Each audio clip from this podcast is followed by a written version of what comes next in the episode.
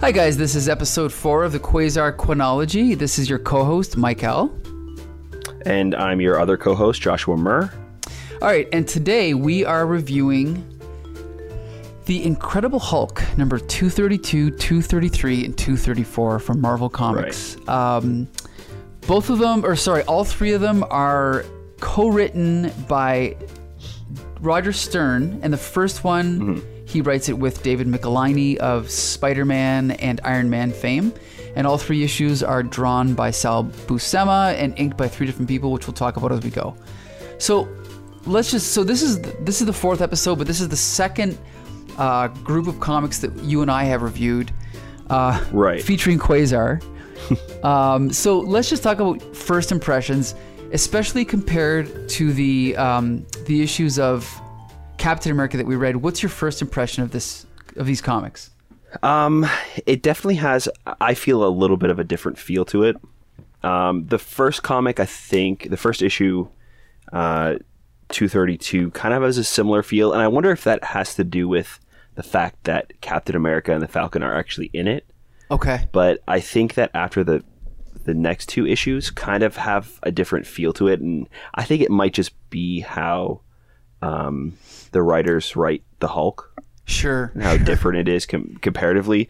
Uh, the artist is uh, is pretty similar, I'd say, and and um, yeah, Well, you know, here's the thing. I mean, obviously, the two biggest differences are first is the writers, right? Like the the other comics were, were co-written by Roy Thomas, and these are mainly written by Roger Stern, who is also the primary writer we'll be focusing on in our Spider-Man podcast for a good reason. Um, Right. He's one of the more popular writers of the '80s, and um, I think what I, what I've come to realize is that it it's almost like you know once you get to the 70s and 80s obviously at some point everyone was sort of writing like Stan Lee but now we're what is this this is 1978 seventy eight. so that Yeah. you know Stan Lee is now 8 to 10 years in the past at this point most Marvel writers are writing sort of in a similar way but I think I, I, I think Roger Stern.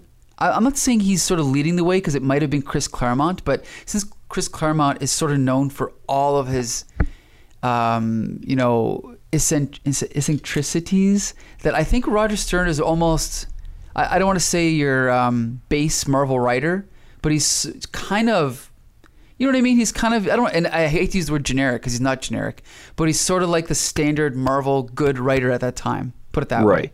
Yeah. And so, and this is, you know, when I think of Spider Man, I think of Roger Stern. When I think of uh, Captain America, I think of Roger Stern. So, my impression reading this was I don't necessarily think I have as much to say about these comics as I did the other ones, but I did find them better written. What do you think? Right. Yeah, I, I think I think I agree with that. Um, this I, I think I had more fun reading uh, the other the Captain America comics. Sure. Where this one did feel like more of a generic Hulk story. Okay. I mean, even down to um, like Quasar or Marvel Man in this, I felt ki- kind of was like, you know, didn't have much of a part and just felt, I don't know, it. It felt it, it was good, but I think that um, I, there was something lacking for me. Okay. Now, I guess the thing is, is, you know, I can read any comic, but Right.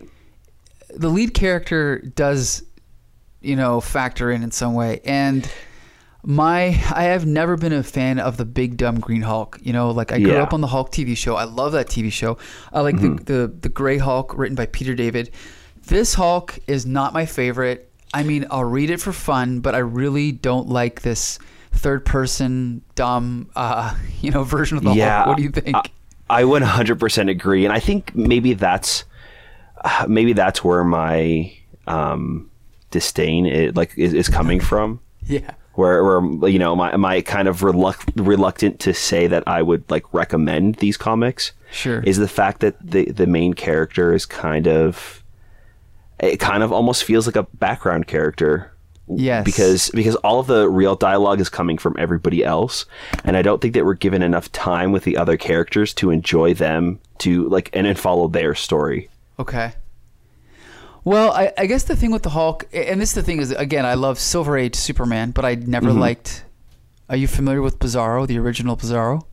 Yes. Sort of the same thing. Yeah. Like I, I can stomach any 1960s Superman concept, like Krypto, the Wonder Dog, and you know, uh, the I love the Bottle City of Kandor and all that, but I just Right. can't take Bizarro's dialogue. You know, um, I, I don't know. I, I- guess, the, and again, I, I don't want to analyze these too much, but when you have a character speaking in third person, it it, it, suggests a level of an intellect that then is completely contradicted by other parts of his speech.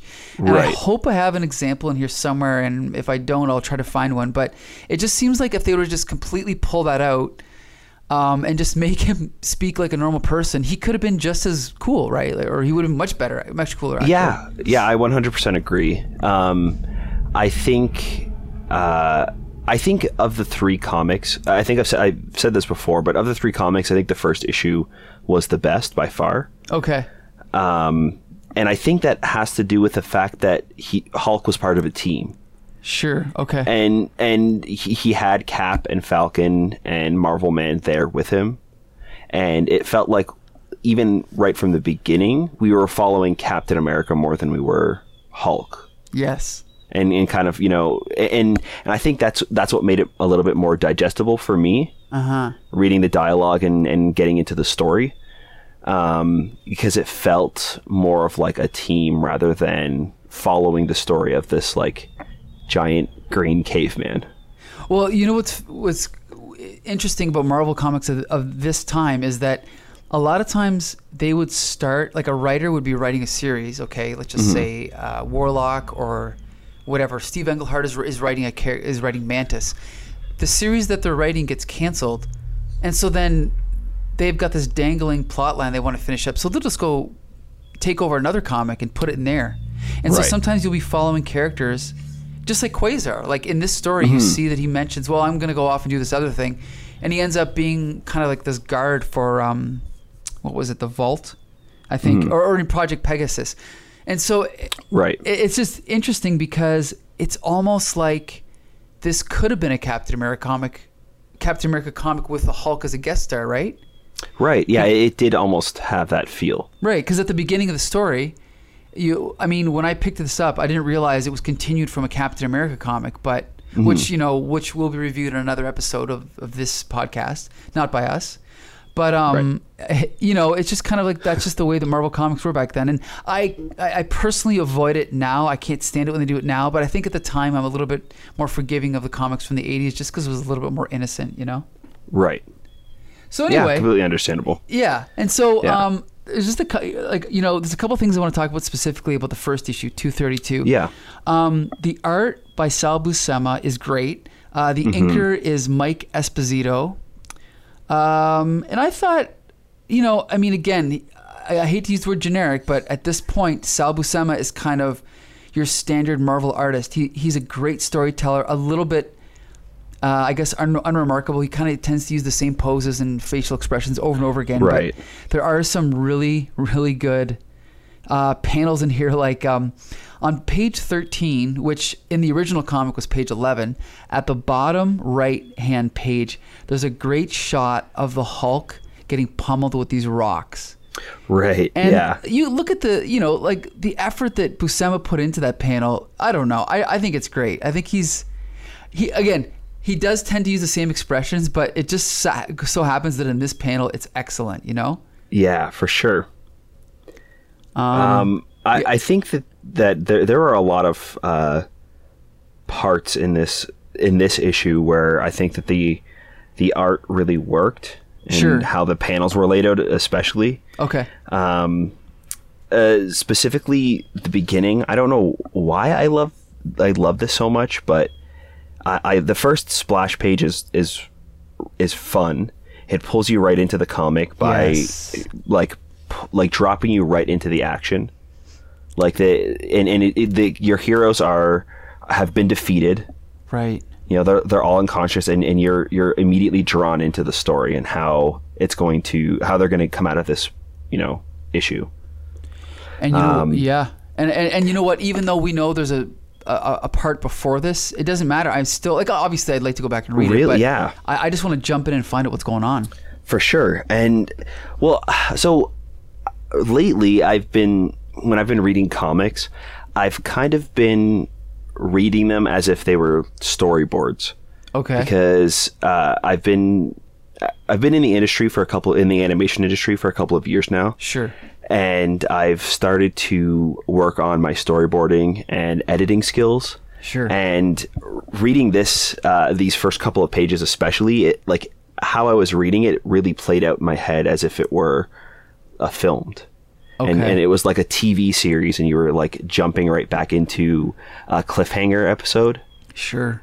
uh, down to the dialogue and how it's written, and um, how the panels are laid out on page two of the uh, original run. Okay. Let me see here. Yeah. Okay. Oh, with the, with everyone's reaction sort of to what's Um, everybody's going on. reactions it's it's so great and every single panel is the exact same size Mm-hmm. you don't really see that too too often Sure. and right. it, and it kind of made me it kind of made like reminded me of like a still so they were just like you know at the beginning of an episode after a, a long cliffhanger you're kind of uh, doing the previously on and you're showing the you know what happened next or what happened previously with all of your characters Yep. and the dialogue is so much fun for the narration Sure. and it cuts right into the action like like the, the dialogue finishes right on the action that's happening at the start of the issue yes. Yes. so so it it ends um with them ta- uh, with with the narrator talking about the the um the two businessmen Okay. like arguing. Yep. And it says, um, hard men who even now continue to barter. Yes. And and on the, the barter is on the next page, on page three, Right. on the first panel, and that's when the act the the actual action of this issue starts, which I absolutely love. Before before this page, it was all previously, you know, showing you what previously happened. Mm-hmm. So the narration like ends perfectly with with the the the first panel of the first action. You know, you know, first um, sure. you know, big story point of this issue. It's also interesting that this is not really something you could do in a TV show or movie where you'd sort of No, just yeah. hold on people and show them sitting there for five minutes or whatever while you had this narration, right? It's definitely something you could only really do in a book or a comic.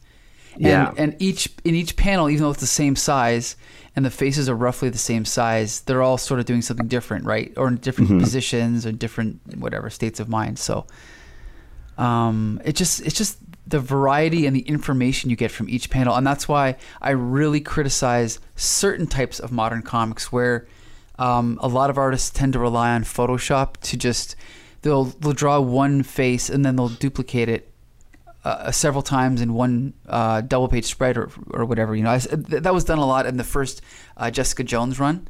And a lot of people I talked to, a lot of younger people, did not understand my criticism, and I'm like, you, you that's not giving you any storytelling. Like a, a f- a photocopy of a face saying something and followed by a different photocopy of a face saying something is not storytelling. If you're Right. gonna, why don't you just erase the head and just have dialogue, right? Like don't read a comic. You know, right. to me, and, and no, that that completely makes sense, especially for uh, a comics a comic studio that has the time and money and resources to do something new. right, Because as a as somebody who does do a lot of uh, digital art, yeah, um, it, it it there are really great shortcuts with reusing stuff, but that's because I'm one person sure, doing something like trying to make something on the same scale. With that resources, I think it's it's and it, it's it's much better to tell the story um, with brand new art each time. right, right. So it, it it I think in some cases it can be forgivable, but I feel like in Marvel's case it it shouldn't be. Yeah. Well, I Yeah. think the other thing too is that you know, there's the old criticism about well, uh, talking. Okay, there's the criticism that talking heads is is the the cheap, easy way to do it. Then there's the counterpoint that really talking heads is good because then it's just you really should just it's sort of uh, if you're just relying on action, it kind of becomes melodramatic and childish. But let's be clear, like this is a superhero comic, and ideally we want every panel to advance the story and something to happen in each panel. And if nothing's happening, what's the point of having it, right? So- right. But anyway, um, I, I want to talk about. Um, so yeah, the art in this issue is great, but I do want to talk about uh, another quirk of the Hulks that really has always drive me cr- uh, drove me crazy. And I know some people like it, but I can't stand it. And that's his tendency to have nicknames for everybody. Right. Uh, and if you go to page eight, the bottom of page eight, and then the top of page nine, he calls one guy Fat Man, and he calls Moonstone Metal Lady. I'm sorry, I don't know. I, I've it's annoying. I don't think it's funny. I don't think it's cute. I just think it's idiotic. You know, I think when he was in the Defenders, he had a nickname for everyone. Like he had Bird Nose and this other. I don't know. I mean, again, I can stomach it because it's a 1980s comic, but ideally, I think it's ridiculous. What do you think? Yeah, it's maybe it's just because I've always known Hulk to do that. It Yeah. it never really bo- it never really bothered me reading this issue, Sure. But it, it's definitely not. It's also not something that I necessarily find charming. Sure. Sure. Like it, it's I don't know it. Like it maybe it just at just at this point it just feels like Hulk. It just felt right when I was reading these issues, but Sure. but yeah, I, I I definitely don't necessarily think it's charming all the time. No. Um, especially especially for like it, it might make sense maybe for characters he, he interacts with all the time Right. to kind of have like a, a, A fun nickname. nickname, but it, Right. it for for you know like the giant metal lady or it's it's uh it, it kind of loses its charm when it's constantly there Yeah. i think yeah I agree. Um, um, so yeah, um, let's talk about Quasar quickly. So in this issue, sure yeah in this issue, he's still Marvel Man. right He's still wearing his original costume, which is a variation of Marvel Boys. right I don't understand. You know, I kind of forgot about this, but you know that when Marvel Boy was brought back in the 70s, he was called the Crusader. He wasn't even called Marvel Boy. oh really i actually did not know that So uh, who knows? Who knows what they're thinking? But anyway, um, he's only in a few panels. yeah i was Um, gonna say i think he's in maybe like besides the intro i think he's in maybe three Yeah, I know. He doesn't, doesn't really do much. Yeah, I, at first you were you gave me the the issue to read for for this episode, and I'm like I almost missed him at the beginning. Sure. So as I was like just thumbing through, I was like, "Is he in this?" And I had to like Yeah. try to go and find him. Like, okay, yeah, he's in this. This is the right issue. Okay, we're good. Uh huh. Yeah, he uh, maybe maybe he has uh, he had more to do in the the issue that came before this. Sure.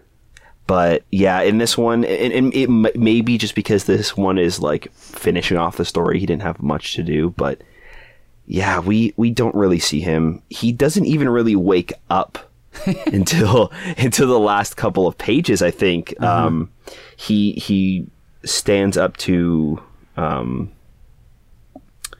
moonstone Yes. and uh, she kind of backs off, and then I think he's in you know the the last page when uh, they're all standing together. Yes, at the bottom of the very ending. Yeah, Come on, let's go home. That, cl- that another comic book cliche there. Whatever, we'll forgive them. But yeah, that's, Right. a, that's a pretty bad cliche. But you know, whatever. I'm still in. I'm still interested. Um, not a great issue, but again, I do think better written than the than the Captain America issues were read by by Roy Thomas Yeah. and uh, Ron. What was his name? Ron Glut. I don't remember. yeah, uh, it yeah it was glut. Okay. I guess the the only other thing I would say is at the beginning of the comic, it f- kind of had that like um, corny dialogue. Captain America has like the "oh shucks" or nuts. I think when when he gets caught by uh, Moonstone when he wakes up and he grabs his shield, I think his line is nuts. Yes. I was like, oh, this is a this is like kind of another goofy comic, and I felt like Uh-huh. you know right at home, and I knew exactly what it was. And then when Senator uh, Stivak Okay. or Stuyvesant, uh, when he like self sacrifices himself at the end, Sure. And he has his uh, you know Mr. Jackson like shoot him so he didn't ha- so he couldn't go to jail and give up any, information. I was kind of shocked.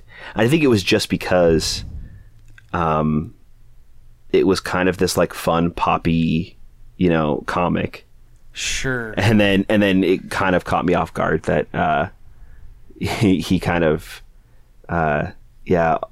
Had his friend kill him, so he wouldn't give up any information. Like it, it kind of seemed out of place a little bit, but Well, you know, it could be the two different writers. It could be That could, yeah, that could, that could be true. one yeah. inserting goofiness and the other one getting it, keeping it serious. I'm not sure. Yeah. right, yeah. But other than that, I think that was the the only thing that really uh, stood out as weird to me in in this issue. Sure. Yeah. All right. Okay, yeah, we can move on. On to the next one. Let's see. Yeah. Incredible Hulk 233 featuring Quasar. All right. Right. So, Um, I, you know what? Something I didn't talk about last issue. I love on the cover how it says Marvel's TV sensation. yes, I noticed that. I too. love that. I love that. And then in, in, in this one in particular, it says side by side with Marvel Man. Yes, Marvel as you Man. as you just said. Just so yeah, that was I thought that was a lot of fun, and it's so it's so interesting too how fast they started like cross promoting and advertising for the show because the show had just started. sure. Okay. Okay. I think I like I had just um I looked up when the show actually started. Okay. and it was um the year before in November, and this issue came out in February. So it was only three months after and the well, show and had there was started. probably there's probably a little bit of promotion before. Like ideally, they would promote it even before it came right. out, right? Yeah. So I mean, it's funny because nowadays the audience for the movies is probably a hundred times bigger than the comics. But at the time, Right. they probably thought, "Oh, we got to let all these kids know that there's going to be a TV show," even though Right. nowadays it would be the opposite, right? Mm-hmm. Like everyone would know about the TV show before the comics. So, Yeah. but yeah, um, it's. I mean, the, the, as far as the art. Um, it's it's it's not drastically different. Uh, the inking is by what's his name here? Uh, oh God, I, you know it's Chic Stone, but I hope I hope it's pronounced Chick Stone, not Cheek Stone. I don't know, but he's a classic inker from the '60s, so I think the inking's a little bit better on this one. I don't know if you noticed the difference. Yeah, I, I'd say a little bit. Yeah. Yeah. Definitely solid. Here's the thing. I like the way it jumps around and I like the way it touches on these other aspects of the Marvel universe like um you know like before we we we dealt with Shield and then in this one um he's you know they mention like um you know Quasar sort of mentions in the next one what his next job is going to be but I like how here Right. they're showing Alcatraz and stuff like that and I don't know just sort of cool you know Yeah, uh, I think that uh, there's a lot of like fun uh, shared universe, I guess, stuff uh, where they just start referencing other things and they don't ne- necessarily need to sit you down and explain everything Right. either. It's just like a fun Easter egg if you know what it is. right Um, and if you don't, it's I don't think it necessarily takes any way, thing away from the comic either. sure You know, even even down to the Project Pegasus thing is just kind of like a name drop. They could have said any random gibberish, And- Right. And, and I think you know it, nobody would have really blinked twice about it. But the fact that they did use something real, and it's just kind of like a nice reference for the people that do read the other comics. Right, right. Yeah. It's in a completely different comic, Marvel Two in One. Yeah. Mm-hmm. Um, I like. I I just want to mention a few things about Quasar. I love how on page eight in the original comic, page six, he says, um, he's talking to this guy, and the guy says, "Oh, he, oh, he says to the guy." Permission to investigate. Oh, sorry. So I'm talking about Quasar, but at this point he's called Marvel Man. That's important to note. So he mm-hmm. says, "Permission to investigate, sir." Granted, but how do you plan to get out there? Huh. By star power. My control over my Uranian wristbands has increased since you last saw me, sir. Flight is just one of the powers they can give me. Awesome. I love it. Narrating your powers and explaining them. Isn't that great? So good, yeah. So cool. That was great. I actually uh, had noted that as well because I thought that was a fun little moment mm-hmm. where he, you know, was just kind of showing off his new power, and uh, I, I, I really like in comics when uh, characters monologue. I think it's kind of fun, Sure, why not? especially especially when they do stuff like this. And and I think I think particularly in uh, like comics written like this, where it is the more fun yeah. poppy, you know, story. Well, it's also funny because I noticed like when I went back and read uh, Tony Isabella's Black Lightning run, Mm-hmm. Black Lightning had a different power every issue, and Right. I I read the entire series and I actually we interviewed Tony Isabella and I said, okay, I got a question for you. Where the hell do his powers come from? Because they don't ever explain it. Right. So, so Tony Isabella had to explain, like, yeah, originally it was from the belt, but then then we changed it so it wasn't from the belt, and and I also noticed it when I read um, Ms. Marvel, Carol Danvers, where it seemed Right. like every three issues her powers completely changed, and so it's like all these characters were sort of slowly being developed as they went along, you know. So Mm-hmm. it was kind of cool just seeing them develop all these powers. I mean, it is a, it's also a little bit convenient, but it's really cool to see it happen. Yeah, I'm curious too, like how it works behind the scene, or how it worked behind the scenes back then with uh, character development. Like, Yes. like how closely they worked, the the writers worked together to develop the characters, and you know what they needed the characters to do for their specific stories, and how they would connect with others. Sure. Yeah. So like I, I wonder I so I- like I wonder how much of it was just convenient for this story to to give them flight powers or if it was something down the road that they wanted to build up to so they kind of introduce that here. Well, it's also interesting because the Marvel two in one story was written by Mark Gruenwald and Ralph Macchio, mm-hmm. and so it's not like the, this is the same writer who's carrying over the character, right? Right. So either they were they planned it up behind the scenes and they they kind of just oh, they kind of said, okay, can you just drop a reference to his powers changing here so that I can use those powers in the next story, whatever. I have no idea. You're right, but it's pretty mm-hmm. cool though. Like that's Yeah. the thing is like people people today, it's kind of cool to like disregard continuity, but when it was done right in these days, it was great. I mean, there's there's no downside to continuity as long as you as long as it doesn't harm the story, what's wrong with it, right? Like, I think it's cool to keep consistency between the titles, personally. Yeah. So, I think uh, in this issue Quasar kind of comes off a little goofy. yeah, I was about to say, yeah, Yeah, uh, I mean down to down to him like you know monologuing, telling uh, both the audience and this you know agent about his new powers. He uh, goes to try to stop the Hulk the first time yep, and kind of gets foiled when the Hulk jump like you know rockets out of the water. He gets knocked in and he's like all soaking wet now. And then when he finally does catch up to the Hulk, he gets almost immediately thrown into a wall yeah, and defeated again. And Good point. Uh, the first thing, the first thing that happens afterwards is this, you know, little kid comes up to him and teases him about how goofy and dopey his name is. yes. Which I wanted to mention. I'll just read this dialogue here. Are you okay, Yeah. Mister? Boy, that was some fall. You a superhero or something? Y- yeah, son. I'm called Marvel Man. Marvel Man. Boy, what a dopey name. then his response. It's so great. is. but here's the thing: is is Marvel Man objectively a dopey name? No, not really. I, I don't mean, think so. Not necessarily compared to any other Marvel hero. I, exactly. You, it's- flip the page and there's two characters named Power Man and Iron Fist, and you're gonna tell me Marvel Man's not a good name? Come on. Right. Yeah. So- no. I- It.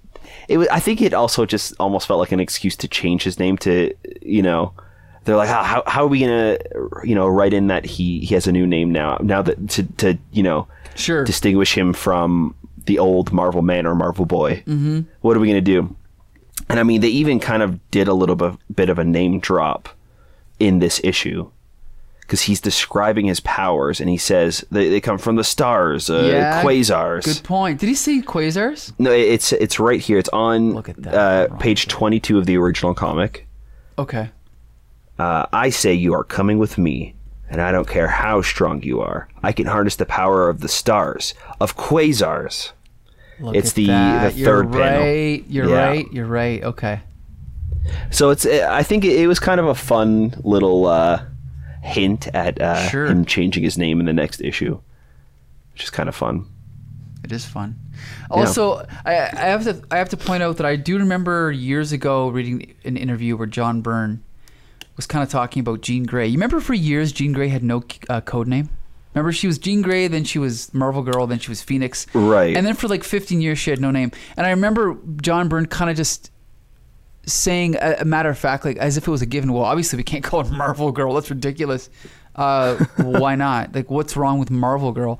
Uh, Right. What's wrong? Here's another one. What's wrong with Beast Boy? There was a period where Beast Boy was called the Changeling for like 10 or 15 years. He was called the Right. Changeling, and it, it was co- sort of just. It was like Marv Wolfman treated it like it treated it like it was self-evident that Beast Boy was a stupid name. So what happens when Teen Titans is adapted into a cartoon? What do they do? They call him Beast Boy. Because Right. you know, it's just more. I mean, Changeling is a cool name, but uh, Beast Boy is more superhero-y, right?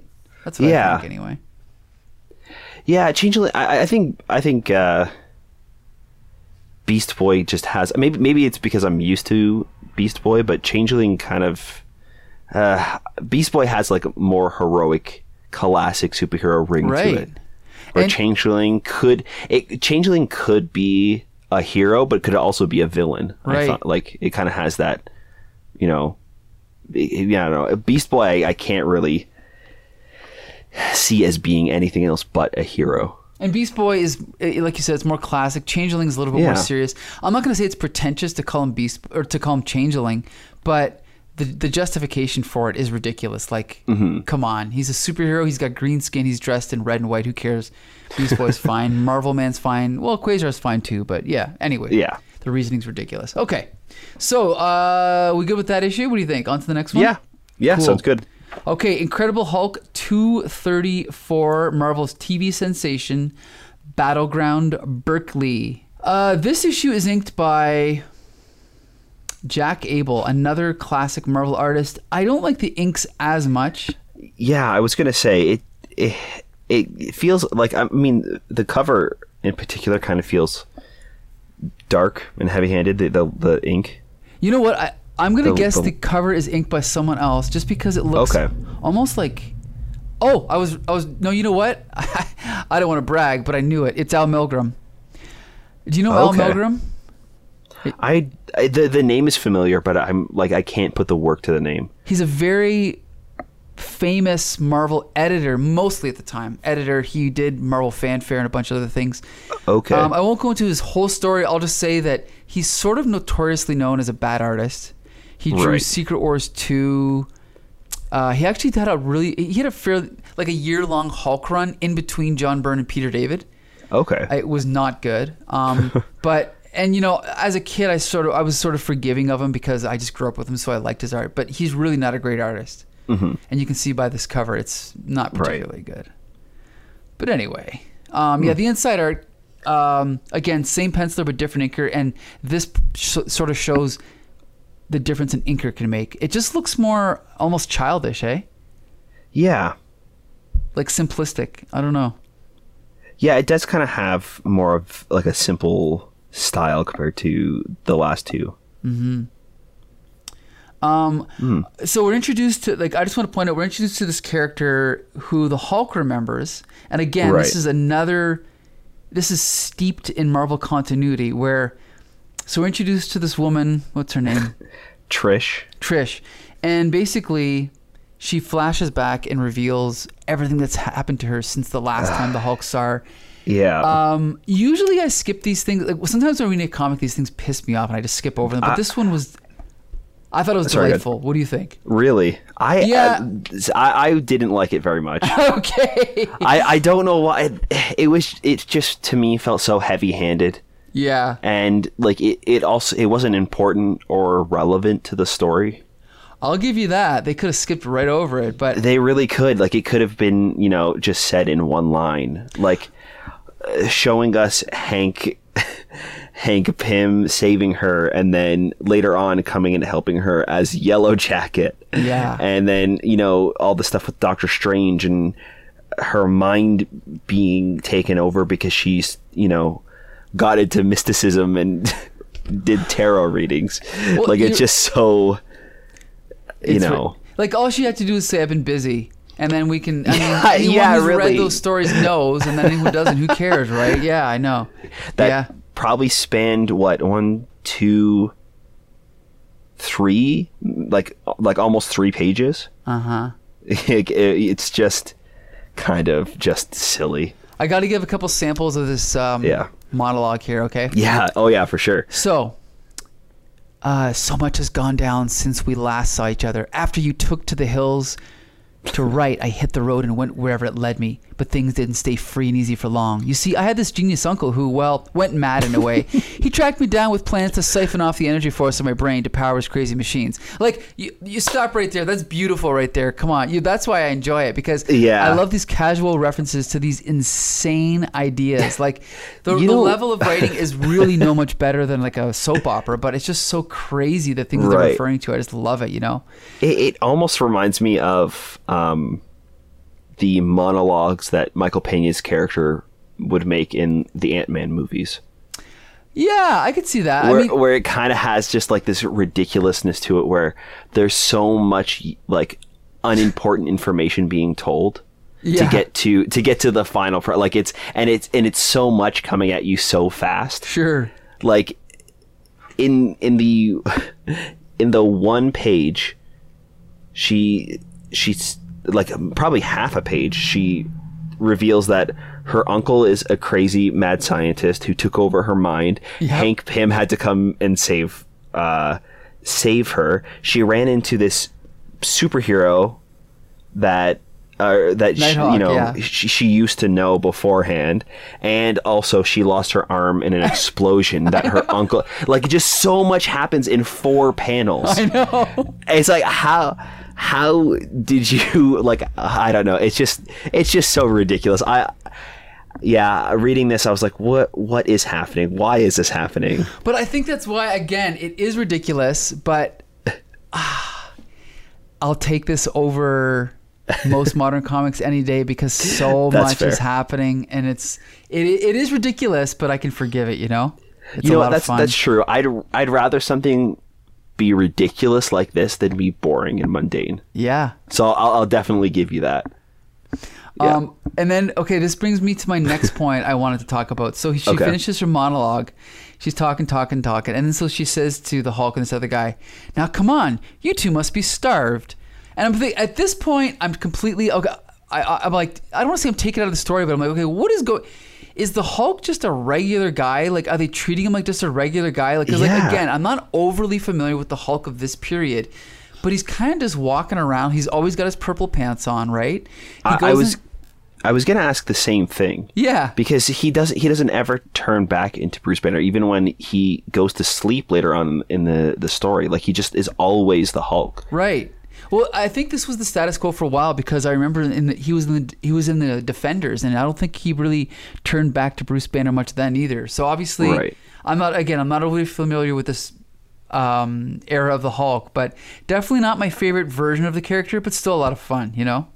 yeah yeah I I, I would agree I think I think later on um his friend said like drops a line like I think Trish asks why he hasn't turned back into Bruce Banner and he says something like oh he's got a lot of anger built up still Yeah. like it's gonna take it's gonna he doesn't turn back into bruce banner until all of his anger is just exhausted and he's got lots of anger so uh, that's just such a weird way to describe like to explain why he hasn't turned back yet Kind of a, a kind of an excuse. I mean, it's, it's Yeah. ridiculous, right? Like, come on. And you, you spent you spent you know all these panels talking about trisha's weird backstory and then you just like quickly skim over the fact that bruce banner hasn't returned in a while and the hulk's still sticking around Yeah, yeah, exactly. It's just, it's like you know it's a good point. It, it's also it's it's like you said. It's like the Hulk isn't even really the main character in a way. right We spent all this time on this woman Trish, and I don't even know who the hell she is, and how important Yeah. is she in the future? I have no idea, but whatever. Yeah, like like all the dialogue is between her and his friend. Oh, I can't remember his name. Yeah, I don't know Uh, either. I don't think they even say it much in this issue. They they mentioned it before when uh, when Hulk saves him from the, the van when he's tied up in in the car. Yeah, um, But yeah, it, you're really just following them this entire story. right. Like he's the Hulk is sitting down and eating, and then they're talking to the other people that live in the house. You and know, just chatting along about the Hulk. You know what I mean? So it just, yeah, it doesn't feel like the Hulk is the main character. I think this is also why I had a really hard time reading Man Thing. Um, Man Thing, it's it's a fairly critically acclaimed comic by Steve Right. Gerber, or I think it's Gerber, not Gerber. But um, I, I just could not get into it because the man thing is um, he's mute, right? He doesn't talk. And Right. granted, there were some great stories in there and some great writing, but I, I just I'd rather read a comic about a protagonist that I care about, you know. So right whatever. for sure Um, yeah I, I think that i think that it can work having uh the like the the title character being mute or you know or like the hulk it, i i don't think that i would mind as much that the hulk wasn't the main character if they gave me a compelling fun story for the other characters Sure. Or and at i least, think like with with the TV show where Bruce Banner or David Banner is the main character, Right. And the Hulk only comes out once in a while, right? right yeah But I guess I this is yeah, this is aimed at a younger audience, so they figure kids want to see the Hulk more, right? So Right. Yeah. And and maybe that's why too the the story these stories didn't work as well for me than the Captain America ones. sure, Is because because they maybe they were just so restricted uh, bec- from having to keep Bruce Banner as the Hulk the entire time sure, yeah, that it restricted what the story itself could do. And, Yeah, and how they I could agree. write the dialogue. And I think what it comes down to is that's why at the end of the day, I can read any bad issue of Spider-Man because Peter Parker's always in it. You know, Yeah, I can yeah. always relate to Peter Parker. So, you know, even if the story and the art are exactly as good as another comic, Peter Parker's in it, so that just makes it better Mm-hmm. to me. Um, I just want to say one more thing because um, Quasar is making his last appearance. Actually, sorry, Marvel Man is making his last appearance on page uh, page nine. Original is page seven. So he's Yep. talking to these guys and he's walking away and blah blah blah. And he's like, as a matter of fact, I've got to fly east for my next assignment anyway. I'm working security on a new energy facility. Oh, Project Pegasus, that's the one, Quartermain. In any in that case, Marvel Man, good luck with your new assignment. And then he says, Thanks. But if we meet again, call me by my new code name. Call me Quasar. And so here we go. This is where he becomes Quasar. And then of course they have one of those little uh, captions at the bottom. Be watching Marvel 2 in 1 for his next appearance. Al. Awesome. Yeah, I love it. That's great. Yeah, Yep. that's a really fun panel. Uh, really great action pose of him flying, to, you know, up to the sky. Yep. Yeah, it's a that was a really fun uh, part. And then and then later on, we see we actually see almost the same at the same moment him flying away in the cityscape from somebody else's point of view. Yeah, that's a good point. Yeah. I didn't even notice. Yeah, it was yeah, really I kind fun. of forgot about that. Doc Samson looking up. Yeah. Yeah, it was that was a lot of fun. So, honestly, uh, again, it's like the only other thing I have to say about this, this issue is the ridiculousness of the Hulk being a dinner guest at this dorm or whatever this Yeah. is. It's it's awesome, but I don't know. Maybe at this point they kind of just uh, embraced the absurdity of the character and we're kind of just running with that. But Right. he wasn't like I mean, in the early days. By Stan Lee and Jack Kirby, he was a little bit more tragic. He was a little bit more tragic later on, and sometimes he was in space. But at this point, I think they're almost playing it for laughs. What do you think? Yeah, it does kind of seem like that. Mm-hmm. I mean, it just the the idea of um, him sitting down in this like family's house, Uh huh. eating eating all of their food and like trashing the place, kind of seems like a funny premise that they came up with, and they wanted to write a comic around it. Because not a whole lot else happens to the Hulk in this issue besides him coming over for dinner. So it really felt like you know they were sitting around like, hey, what would it be like if you invited the Hulk over for for dinner? And that's where these kind of like gags and storylines come from. Sure. Yeah. So because really, yeah, that's that's the only thing that really happens to the Hulk. And you know what? I gotta say, if this was a Marvel movie, that's I'll give Marvel credit for one thing. That's something they would do in the movies because it is kind of funny. For sure. The, the fish out of water to show Marvel uh, to show the Hulk as a dinner guest at someone's house. It's ridiculous, but it's fun, right? Right. Yeah. I think I think the difference too though is that um they play it off well in the the MCU. Sure. in, yes. the, in the movies. Like they, they they do come up with some like ridiculous premises, but then there's usually always a really good explanation for why that's happening. Yeah. I mean, even down to what if Thor just gave up and I guess spoilers for Endgame. I don't know how how far uh, uh, away from its release, we're we're allowed to talk about spoilers. Yeah, but- I don't like sp- I don't like spoiling plot points, but that's sort of like not really a major plot yeah, twist, right? that's true. But uh, we we learn we're first introduced to Thor in the the movie after he's kind of let himself go and he's no longer this mighty god. He's this like uh, overweight dude that's eating junk food, playing video games. Right, so that's kind of a fun what if Sure. that they I think played off pretty well in the movie, and, and at least at least gave a good reason as to why it happened. Mm-hmm. And then they And gave him funny, a good redemption arc by the end. Right. right.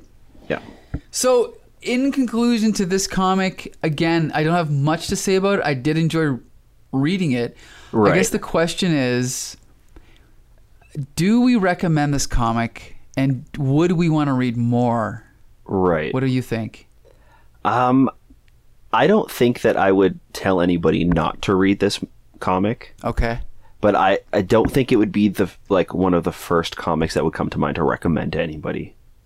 Yeah, I. Uh, as long as you go in knowing exactly what you're getting, it's definitely fun. And Right. I, I'm not. I'm not like waiting on bated breath to read more, but I certainly Mm-hmm. would read more. I, I got to be honest. Yeah, it did sort of tip me clo- more in the direction of wanting to read more Hulk of this era, but I, I don't have a burning desire to do so. You know what I right. mean? I, I think that honestly, after reading this third issue, I'm more excited to see what Quasar is going to be doing with Project Pegasus. Well, good because we have more of those coming up. uh, soon we'll be uh, finding out what happens to Quasar. Um, so, the, in that sense, then Marvel did do its job, right? Yeah, I think so. They sucked you in with uh, Quasar's reference to Project Project Pegasus, and now we want to find out what happens next. Yeah. Um, so yeah, that's pretty much it. So um, again, Roger Stern, decent writer. Well, I shouldn't say decent. He's a good writer. Sal Buscema, one of my favorite Marvel artists. Uh, kind of a strange era from the for the Hulk. Um, not my favorite era, but definitely a lot of fun. I'll say Yeah. that. So that's it. I think we're done for today, and Yeah, sounds good. more Quasar Chronology fun is uh, coming soon, and also you and I will be uh, doing our uh, Spidey podcast, which might already be you know uploaded by the time this airs. So who knows? Right. Maybe we can, maybe we'll cut this part out. Who knows? but anyway, okay. I think that's it. I think we can wrap this one up. Great. Yeah. Uh, thanks for having me again, and uh, can't wait to read more about Project Pegasus and jump back into Spidey. Well, perfect timing, Josh, because next week we're going to be reviewing Marvel 2 in 1, number 53 to number 58, featuring The Thing teamed up with Quasar, Black Goliath, Aquarian, Wundarr, as well as a bunch of other heroes. All right, we'll see you then.